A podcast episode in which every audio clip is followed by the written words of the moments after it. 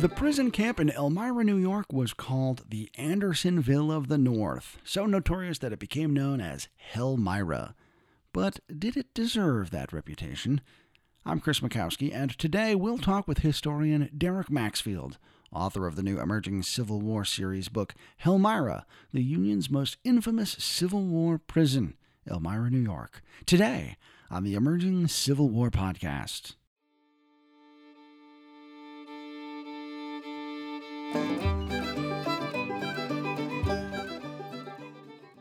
Virginia has entered phase two in its efforts to reopen the state from the pandemic lockdown. That means we are still on track for this summer's seventh annual Emerging Civil War Symposium at Stevenson Ridge, August 7th through the 9th. This year's theme will focus on fallen leaders. Keynote speaker Gordon Rhea will talk about the loss of Jeb Stuart at the Battle of Yellow Tavern. Historian Greg Mertz will give us a tour of the ground where James Longstreet was wounded. We'll have 10 other historians on the docket covering fallen leaders north and south. You can see a full list on the symposium page on our website, emergingcivilwar.com backslash symposium. Tickets are $175 for all three days, but seating is limited. The seventh annual Emerging Civil War Symposium at Stevenson Ridge on the Spotsylvania Courthouse Battlefield August 7th through the 9th. We hope you'll join us.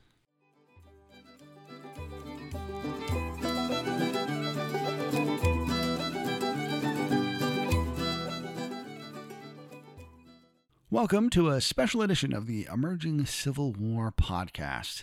I'm Chris Mackowski. Does the prison camp in Elmira, New York, deserve its reputation as Hellmira? I recently had the opportunity to talk with Derek Maxfield, author of a new Emerging Civil War series book on the Elmira prison. The video portion of that interview is available on the Emerging Civil War YouTube page. What follows in this episode of the Emerging Civil War podcast is the audio portion of that interview. Welcome to the Emerging Civil War podcast. I'm Chris Mackowski, and joining me from upstate New York today is my Emerging Civil War colleague, Derek Maxfield. Derek, hello. Hey, Chris, how are you? I'm doing well. Uh, are you enjoying your summer break? Well, I, I haven't had much of a summer break yet, but I am enjoying it. Thank you. Uh, unfortunately, you're kind of getting a break from your road tour, aren't you? You do a, a two-man show with Tracy Ford that talks about Grant and Sherman, and uh, unfortunately, the lockdown has kind of had you locked out, hasn't it? It's really sad. You're right. We had this great performance in North Carolina in early March, just before the lockdown, and we had uh, 600 people and a great standing ovation at the end. And we were at kind of at the high point of uh, that traveling show. And then everything got locked down. We canceled at least six shows. Oh wow. That is a bummer.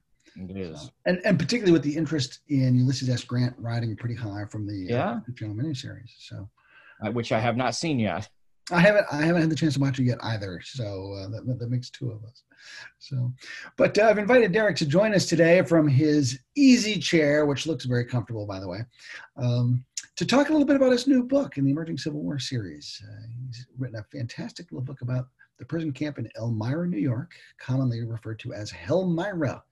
Um, Derek, let me just ask you first of all why you were interested in writing about Hellmira.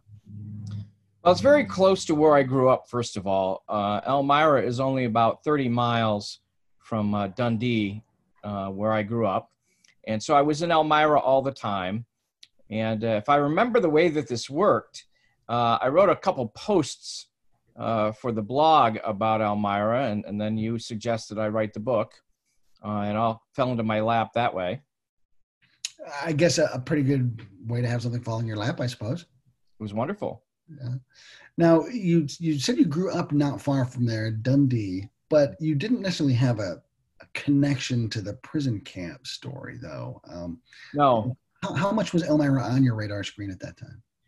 Well, you know, the Civil War was always kind of an interest I remember from middle school growing up, and so I had an awareness, but I had this notion that there were no Civil War sites anywhere near me. You know. Um, battlefield, of course, the nearest battlefield of Gettysburg, of course. Um, and then, you know, despite the fact that I was pretty well versed in local history, um, Elmira itself had kind of erased its Civil War history. and so even people living there had no notion about the camp. Um, really, it was a concerted effort in part to erase that history because they didn't want to be associated um, with being the Andersonville of the North, which was a label that kind of emerged um, during the late 19th century. Uh, whenever the, the North wanted to harp on the atrocities at Andersonville, the South would answer, well, what about Elmira? Elmira was just as bad, if not worse. And so, um, you know, right after the war, there had been a contract with the Foster family to return the land where the prison camp set uh, to its original uh, farmland use. So that's one reason it was returned. Uh, but another, you know, uh, another thing that happened is they just didn't want to remember the camp there because they didn't want that association. And then they kind of erased the association with the camp. And so, you know, even locals didn't know it was there. Like Hellmira, Hellmira is not a very inviting sounding tourist destination. Oh, let's go to Hellmira, right? No, no, it's certainly not. And, you know, another thing that was happening shortly after the war is a lot of the prisoners were writing memoirs. It was kind of the thing to do if you served or you you were incarcerated uh, was to write your memoir of your incarceration and uh, you know, at least half a dozen of the inmates of elmira wrote memoirs some most of them quite scathing now, the other thing I think Elmira had going for it is it's Mark Twain country. A lot of people don't realize Mark Twain's wife was actually from Elmira, so they summered there year after year after year. He wrote some of his greatest novels while he was there at his wife's family's farm, and so Elmira really kind of tacked onto that as a, a tourist hook, if you will, and and let the Civil War history slide by. They um, did. So so, uh, so, Mark Twain overshadowed the the prison camp story. What brought the prison story back? Do you know? Well, I think a number of things began to happen. In the late 90s, they erected a monument uh, on Waterworks property down near the river. And so that began the process of kind of opening eyes to what had been there. And I remember reading accounts of when they put that monument there, and neighbors commented that they had no idea that they, their property that they owned was one this, once the site of a Civil War prison camp. Um, and so that began the process. And then during the Sesquicentennial period, a group of uh, interested citizens created the Friends of the Elmira Prison. Um, and their effort was to try to revitalize that history tell the story again to educate people about what once happened there. Uh, and they began the process of actually uh, erecting an original building from original lumber, um, which had long been rumored to be in somebody's barn. So they put that up. And more recently, they put up a reconstructed barracks from schematics found in the War Department uh, on that property. And so that's another thing that, that began generating interest there are a couple books. Um, you know, they're quite old now. Uh, you know, uh, Michael Gray is probably the most notable. Uh, the Business of Captivity, and uh, that's 20 years old now. Michael Horigan wrote a book uh, again about that same period. So it's been kind of a while uh, since those happened, but it's been a slow build. Look, we, we just happen to have a new one right here. Uh, my my virtual background is fading it away in, in spots there, but this is a picture of uh, Derek's book. Let me see if I can get it to show up a little bit because I want to ask you about the picture that's on the front here with this oh. these tents and tents. Oh, oh yeah, show yours up because yours yours works a little better on the camera there. There we go. Tell me about that picture that's on the cover and all of those tents because that looks like, you know, if we're going to compare Elmira to Andersonville, this looks a lot more comfortable than the dirt stockade that the folks in Andersonville were in. Right. Well, you know, the the tent story is is really about um, a, a, a prison camp that was erected hastily and with really without regard for a long term use. You know, when Elmira was formed, it's, you know, in the middle of 1864, the Overland Campaign is packing Union prison camps just full to overflowing. The biggest of those was in Maryland at Point Lookout, and that was busting at the seams. and they needed something else. But the, the thought was that this war is going to end really soon. We don't need it for long. And so when they chose Elmira, uh, they chose it because it was on a major uh, transportation route. It was north, up away from the fight, well behind the lines. Um, and, you know, it was already had some infrastructure. So that's why they chose Elmira. And they began in the middle of uh, 64 to move people there. But again, it was thought that, you know, in July of 64, we're not going to need this long term. This war is going to be over.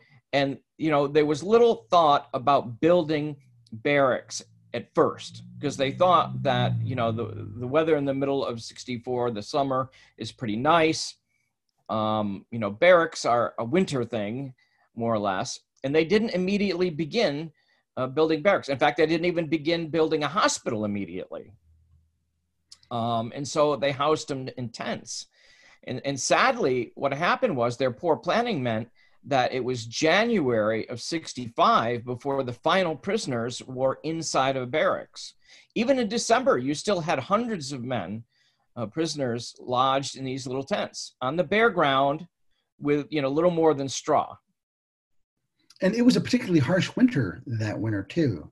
It was. We know that there was snow on the ground in October. Well, you know that's nothing new for uh, upstate New York, uh, but it was it was quite cold that winter.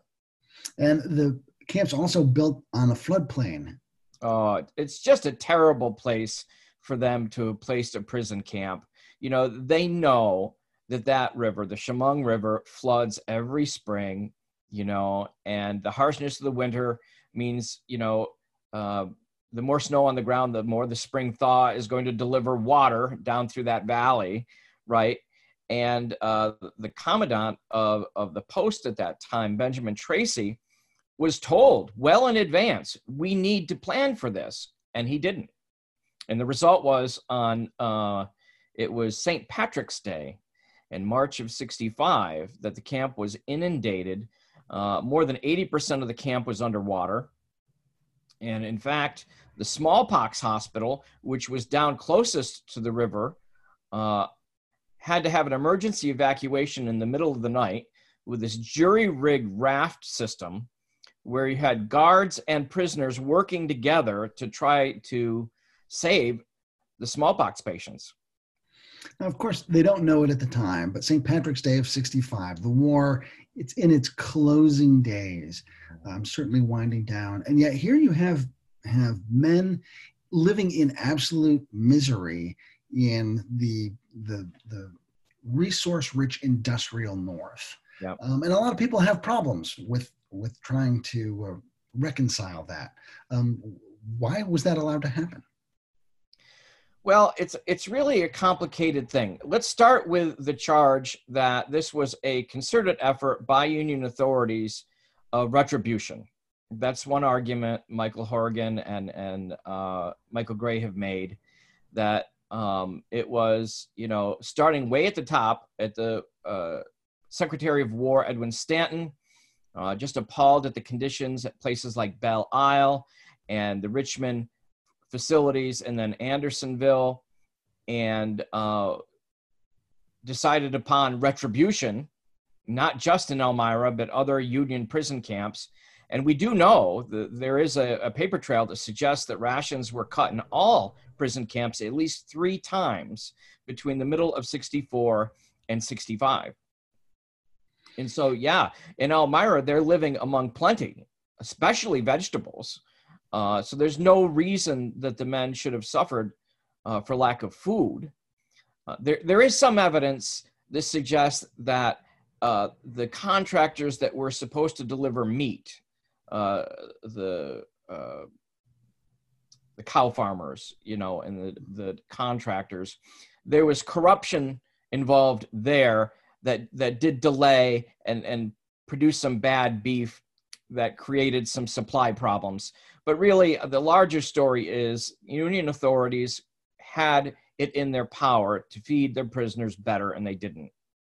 And uh, contrast that against uh, Confederate prison camps where the Confederacy itself was, you know, depleted of a lot of rations and supplies, poor you know, transportation infrastructure. So in some cases, uh, in southern prisons, they just didn't have the capacity to feed the prisoners. Where in the north, I think the capacity still existed. Right, um, the capacity was there. And you know, one of the things about Andersonville, which is the natural comparison to make, uh, is that they placed it so far south, and they they placed it so far away from a rail hub.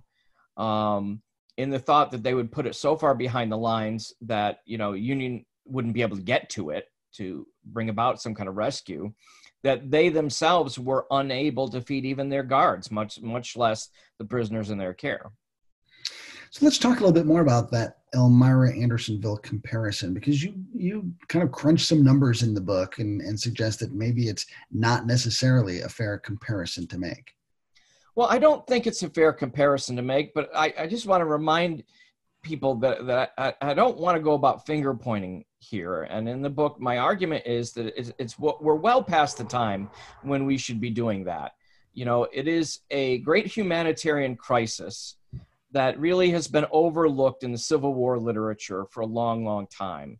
People know about it, but they don't know the details of how horrific prison camps in general, North and South, really were and that both sides could have done much better to take care of the prisoners in their care.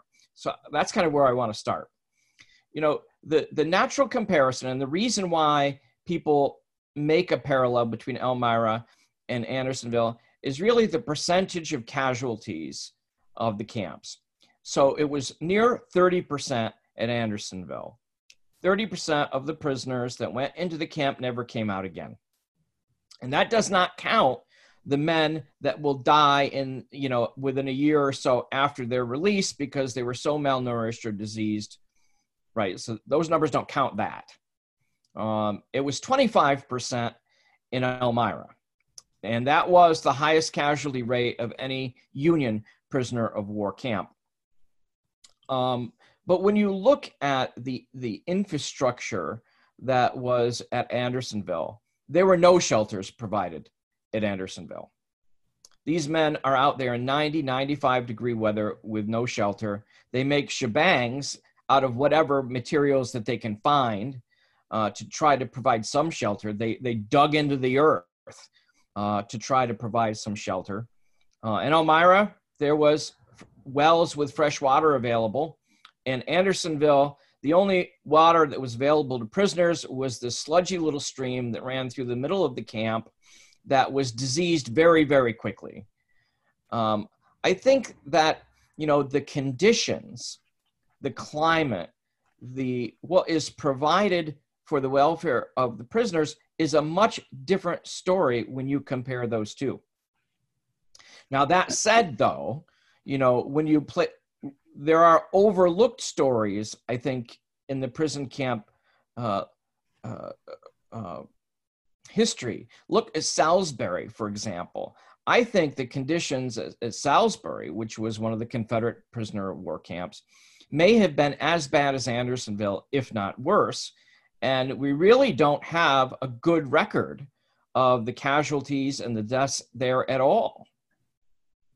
Well, I think the other sort of misleading thing about the the comparison between Andersonville and Elmira is just the sheer number of people who were in the uh, the prison population. Um, Elmira was a much smaller prison camp compared to Elmira to uh, Andersonville as well. Correct. Right. Well, Andersonville reached almost forty thousand at one point, if I remember correctly. Uh, it was designed only to hold ten, and they had to even expand it at one point, and they even packed that after the expansion. Uh, Elmira reached ten thousand at its height, and now it wasn't designed to hold that many um, but that's that's what they got in ultimately. Now you mentioned the the sort of polluted source of fresh water as the stream that ran through Andersonville. Uh, it's a sort of a little low swale between the two uh, halves of the camp there. Um, Elmira also had internal fresh water with Foster's Pond. Tell me a little bit about how successful or not Foster's Pond was. Well, Foster's Pond was a farm pond and and uh, the the site of where the camp would sit was you know a piece of farm property essentially near the river on a flood floodplain and um, when they first um, erected the camp it was very early on when authorities there began to worry about the healthiness of this little pond because it was kind of stagnant. It, did not have um, a fresh flow of water through it. And then when they began to bring in prisoners, and the camp grew very quickly. You know, it was went from dozens to hundreds very quickly. Um, and at first, the latrines were not well sited there. And so what happened was a lot of urine and, and, and other matter began to make its way into the pond. The pond began to smell really bad. It got this ugly film over the top. And, um, you know, it really began to be controversial. Uh, the first chief surgeon, a man by the name of Eugene Sanger, arrived there pretty early on. And it was one of the earliest recommendations he made to run a sluice of fresh water through that pond. Otherwise, um, what they were would talk about as miasma in those days, the odor emanating from the pond would make the men sick.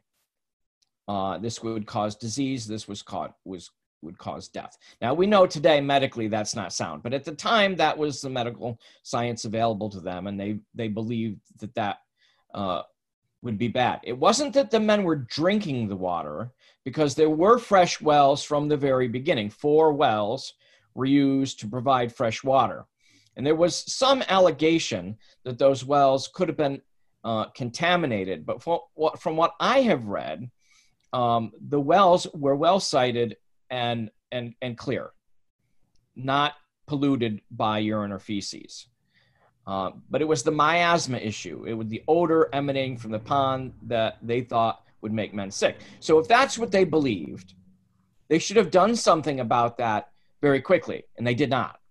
And, and part of the story is that William Hoffman, who was the uh, the head of the Union prison system, um, didn't want to spend money. He was very much a tightwad, and um, he wanted to keep the War Department happy by keeping costs down, and he didn't want to pay uh, to have fresh water run through that pond.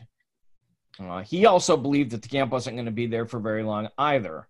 And so, why go through the trouble and expense of doing that? Now, you talk about Hoffman as being a singularly poor choice for that job. Um, tell me a little bit about that. Well, you know, this guy's really um, kind of a nobody. He was briefly incarcerated in uh, Texas early on in the war, so he was a POW himself for a short amount of time before being exchanged. You know, I believe he was a second lieutenant at that time, and he really didn't have any administration experience at all. Um, he, he certainly didn't have any prison camp experience at all. He just was kind of available once he was exchanged and they needed somebody. He happened to be in Washington at the time, and uh, they just kind of tapped him. And in my opinion, that if they were so concerned, or if they wanted to show concern for, um, you know, doing well by prisoners of war, they should have chosen somebody more well suited for the job. Now, as it turns out, he did okay um, you know, within his ability, but hampered by the War Department one, who who really didn't show any regard for prisoners of war at all. I mean, even at one point they put Ben Butler in charge of prisoner exchange. That shows you, uh, you know, their regard for prisoners and, and prison exchanges. If you put Ben Butler in charge of anything, in my opinion. Um, how do you how do you really feel there about Ben Butler, Derek? yeah, well, uh, I don't have a high opinion of him, uh, but I, I, do have a higher opinion of, of William Hoffman. Uh, but he was also a tightwad, as I said, you know, and he really wanted to do uh, the penny pinching that the war keep the War Department happy, which seemed to be in his nature. But it also meant that the penny pinching, um, you know, would come down to real suffering among prisoners. Now, you the you talk about the the problems the camp has on the camp level with leadership as well, um, where you know some guys are really looking out for the prisoners, other guys are not, and that becomes sort of a, an ongoing source of problems as well. It's true, but there's also really an interesting human uh, story in there too. So um, the commandants of the post were Seth Eastman first and then Benjamin Tracy. But the commandant of the prison camp until December of 64, or it was January maybe of 65, was a man named Henry Colt. Now, Henry Colt was um, a officer, he was a major that had served in the Army of the Potomac. He had been injured in battle and kind of put on the injured reserve. And um, but you know, much like the the creation of the Veterans Reserve Corps, um, you know, he wanted to serve. He didn't want to go home and recuperate, and they put him in charge of the Elmira prison camp uh, while he recuperated.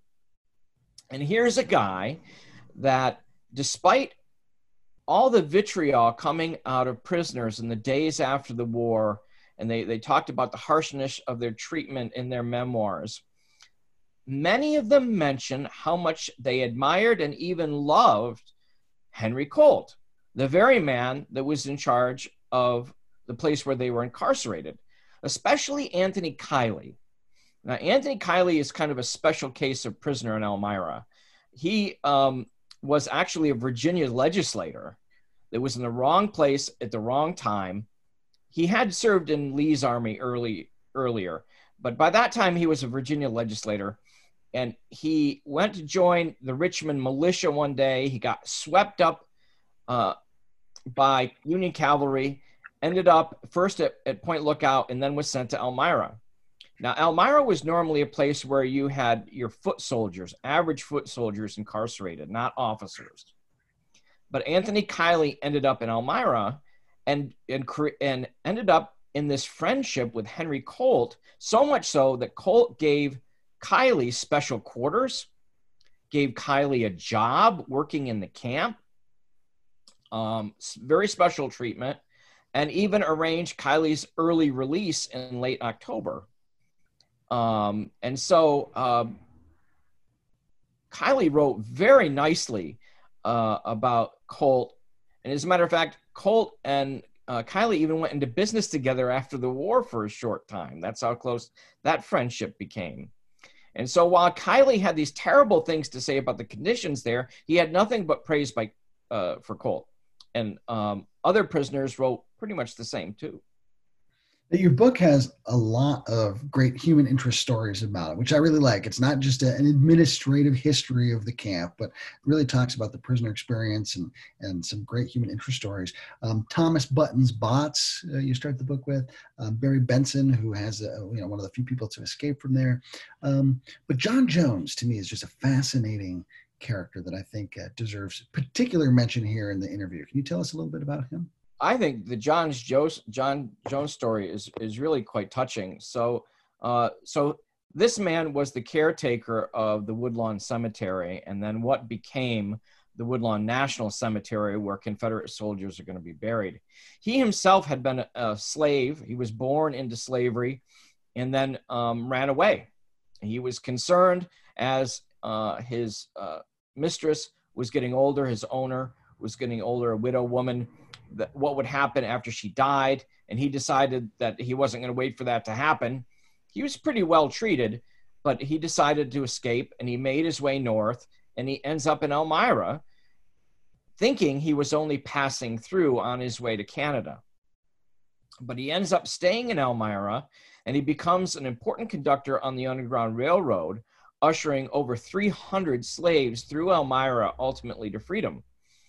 Um, and he stays there and he becomes an important part of the Elmira community, well respected. He becomes sexton of the Baptist church within a short time of his arrival. Uh, he becomes the caretaker of that cemetery. Uh, later, he becomes the caretaker, as I said, of Woodlawn Cemetery. Um, and so he's this well respected, uh, runaway African American man. And what was then, Elmira was a pretty liberal community, not not, not so much today, but it was at that time, very progressive. Um, and so he found a place where he was comfortable. Um, and uh, when the prison camp opened, um, the government leased land to have a place to um, bury uh, Confederate soldiers who die incarcerated. And Jones really took to this um, notion and took special care to identify and to bury very carefully and respectfully uh, these Confederate soldiers. And in the background behind you uh, is a very nice uh, picture of what it looks like today at the Woodlawn National Cemetery, including all the way in the back.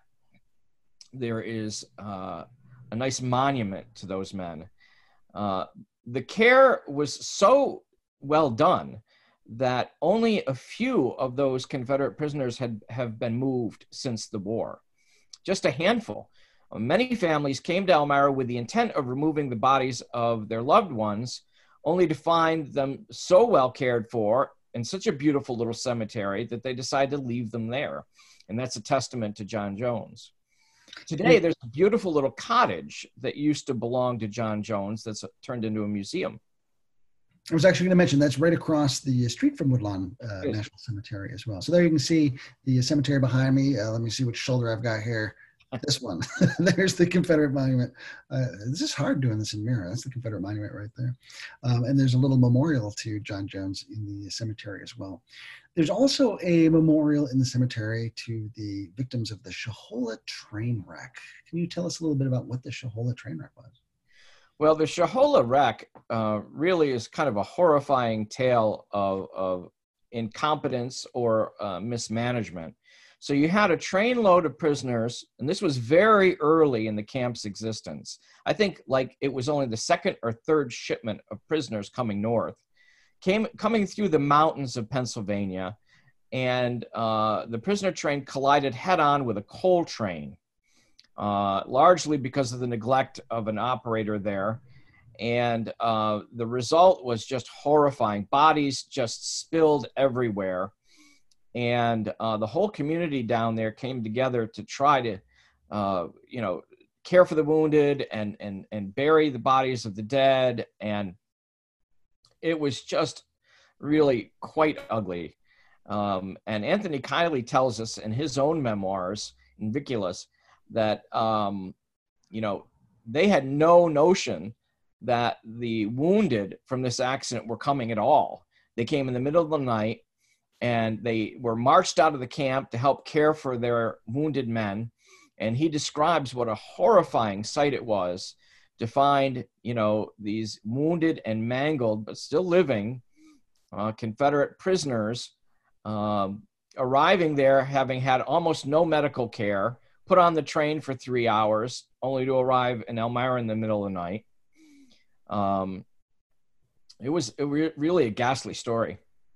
That was actually my introduction to Elmira. They used that story in the old uh, TV miniseries, The Blue and the Gray. And wrote about that in your foreword, yes the Stacy Keach comes in, he's all dash, and and so that's how I found out that there was a prison camp. And when I went to Elmira to investigate, um, there were just a, a, few markers in one neighborhood that marked corners of where the post had once been, the uh, the uh, stockade wall had once been. Uh, there was an exhibit at the Chemung Valley uh, Historical Society, a great little museum there in Elmira, and that was it. And uh, so it's kind of neat to see Elmira's Civil War history coming back to life these days. It is. It, it really is wonderful. The the Jones Museum is a nice addition, and everything that the Friends of the Elmira Prison have done to bring this history back is just amazing.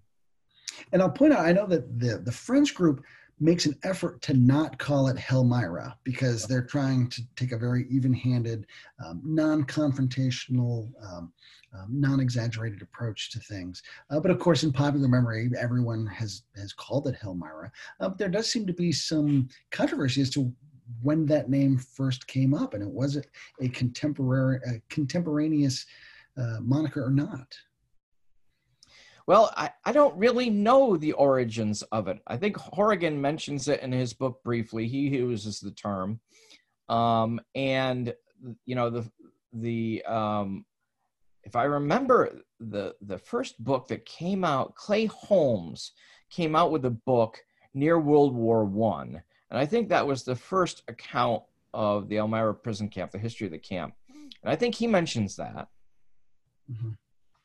So, um, as people go out and and check out your book, Derek, uh, what one main takeaway do you hope that, that people get from it?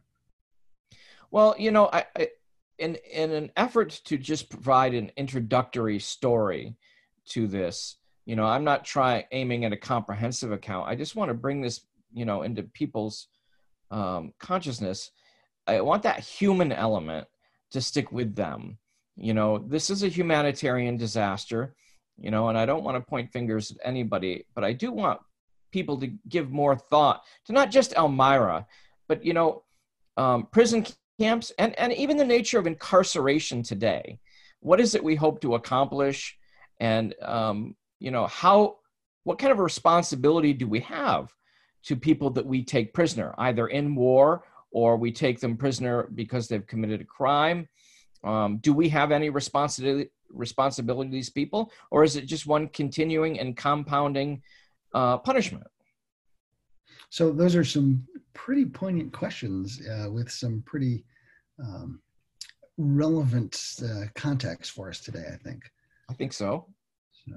Um, I got to ask you too uh, before I forget, and and seeing these rows and rows of graves behind me here. Um, you know, we talked a little bit about the poor conditions at the camp, um, people showing up who have injuries or are wounded, um, malnourishment, and you briefly mentioned smallpox. So these are all you know contributions to to this this toll of bodies that we see behind me here.